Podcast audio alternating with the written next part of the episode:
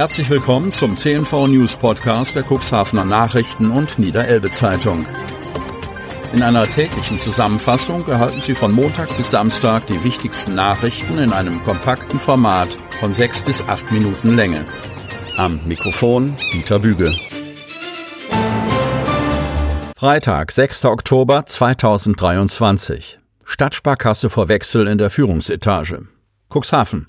Die Zukunft der Stadtsparkasse Cuxhaven hat bereits begonnen. Die Nachfolge in der Führung des Kreditinstituts ist frühzeitig geregelt. Kai Mangels, 40, bislang schon Vorstand der SSK, wird den Vorsitz des Vorstands von Ralf Rüdiger Schwärz übernehmen, der zum 1. März 2025 in den Ruhestand treten wird. Während im Verwaltungsrat der Stadtsparkasse schon lange Einigkeit über diese Nachfolgeregelung herrschte, konnten Verwaltungsausschuss und Rat der Stadt Cuxhaven erst am Donnerstagabend ihr Votum über diese Personalie abgeben, das ebenfalls positiv ausfiel. Damit ist der Weg für die Wunschlösung frei. Kai Mangels ist ein Glücksfall für die Stadtsparkasse, sagt Oberbürgermeister Uwe Santia, zugleich Vorsitzender des Verwaltungsrates.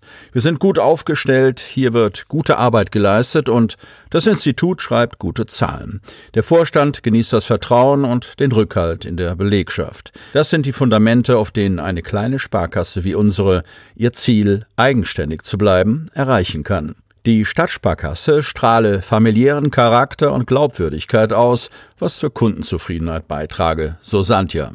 Diese Werte würden auch künftig von Kai Mangels getragen, der neben seiner fachlichen Kompetenz seine Verwurzelung in Cuxhaven mitbringe und für Verlässlichkeit und Kontinuität stehe, sagt der Oberbürgermeister. Die Übergabe der Vorstandsverantwortung haben wir bei uns im Haus aus meiner Sicht bislang vorbildlich gestaltet, sagte noch Vorstandschef Schwärz. Wir sind beide Teamplayer, teilen unsere Kontakte, lassen den anderen partizipieren. Die 2025 frei werdende Position des zweiten Vorstandsmitglieds soll nun ausgeschrieben werden. Wir sind mit unseren Planungen früh dran, so Schwärz, aber wir wollen einen nahtlosen Übergang schaffen und die Personalfragen schnell regeln, damit die Zukunftssicherung für das Haus gestaltet werden kann.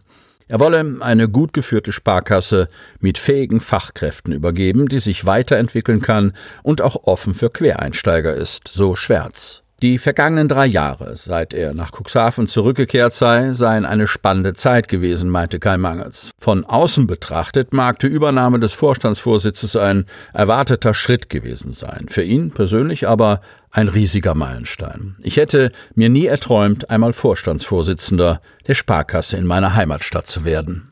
So Mangels.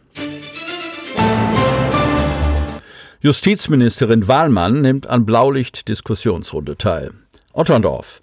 Im Feuerwehrhaus Otterndorf diskutierte Niedersachsens Justizministerin Dr. Katrin Wahlmann mit Einsatzkräften. Dabei ging es um Gewalt, Beleidigungen und Hetze.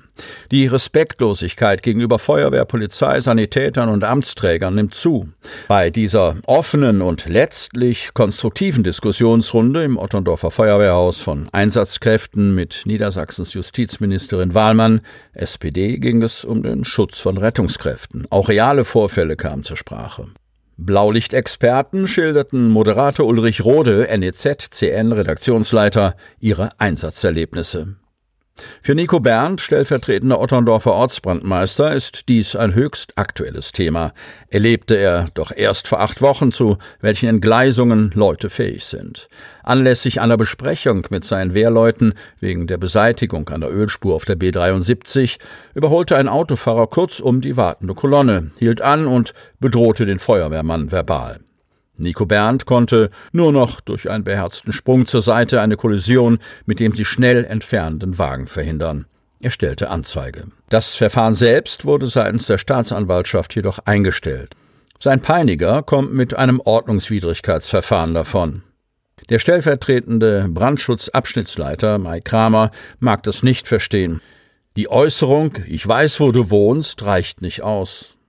Stefan Fock, DRK-Rettungswachenleiter Otterndorf-Kadenberge, schilderte einen Horroreinsatz bei einer sogenannten Vollzugsfahrt. Ein 14-jähriges Mädchen sollte gegen seinen Willen in die Jugendpsychiatrie nach Gandakesee gebracht werden. Es habe wild um sich geschlagen und sich mit allen Mitteln gewehrt, getreten und gespuckt. Der hinzugezogene Notarzt habe ohne richterlichen Beschluss keine Sedierung vornehmen dürfen. Der Vorschlag, sie bis zum Wesertunnel zu fahren und dort an den Rettungsdienst auf der anderen Weserseite zu übergeben, geben, wurde abgelehnt. Die Leitstelle habe schließlich eine zweite RTW-Besatzung geschickt, um das Mädchen nach Gandakesee zu bringen. Die Kräfte hätten während dieser Zeit stundenlang im Kreis Cuxhaven gefehlt. Fock forderte den Einsatz von Polizeibeamten angesichts solcher Vollzugsfahrten. Doch die polizeilichen Einsatzkräfte seien in der Fläche sehr ausgedünnt. Insgesamt machte er eine zunehmende Respektlosigkeit gegenüber Einsatzkräften aus. Unternehmen mit Nachwuchssorgen. Herr Mohr. Die Unternehmergemeinschaft Herr Mohr lud zum Wirtschaftsgespräch in den Herr Mohrer Rathaussaal ein. Die Referenten Jan-Peter Halves, Hauptgeschäftsführer der Kreishandwerkerschaft Elbe-Weser und Jan König, Hauptgeschäftsführer des Handelsverbands Nordwest, sprachen über Nachwuchssorgen im Handwerk und im Handel. Der Fachkräftemangel ist ein großes Problem für die Wirtschaft, verschärft wird die Entwicklung durch den Wunsch der Babyboomer, vorzeitig aus dem Berufsleben auszuscheiden.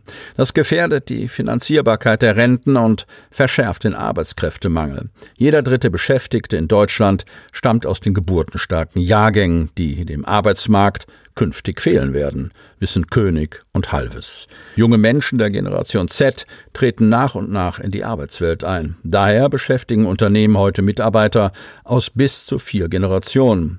Jede dieser Generationen hat unterschiedliche Ansprüche auf den Arbeitsplatz.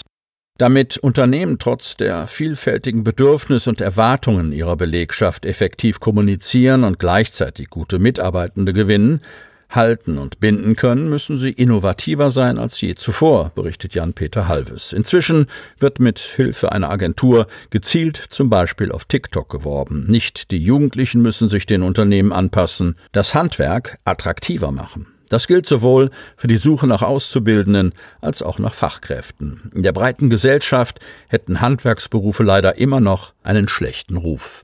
Das Problem beginne bereits im Elternhaus. Die Eltern haben einen großen Einfluss darauf, welchen Schulabschluss ihr Kind macht und in welche Richtung es sich orientiert, meinte Halves. Heute fehle das Verständnis in der Gesellschaft, dass man auch im Handwerk etwas erreichen kann. Anstrengend, schlecht bezahlt, absolute Männerdomäne und nur etwas für Leute mit niedrigem Schulabschluss. Mit all diesen Vorurteilen wird das Handwerk immer noch täglich konfrontiert. Sie prägen damit auch unmittelbar das Image des sogenannten Berufszweiges. Dabei kann eine Meisterkarriere beim Gehalt durchaus mit einem Hochschulabschluss mithalten, so Halves. Sie hörten den Podcast der CNV Medien. Redaktionsleitung Ulrich Rode. Produktion Win Marketing, Agentur für Podcast-Produktionen.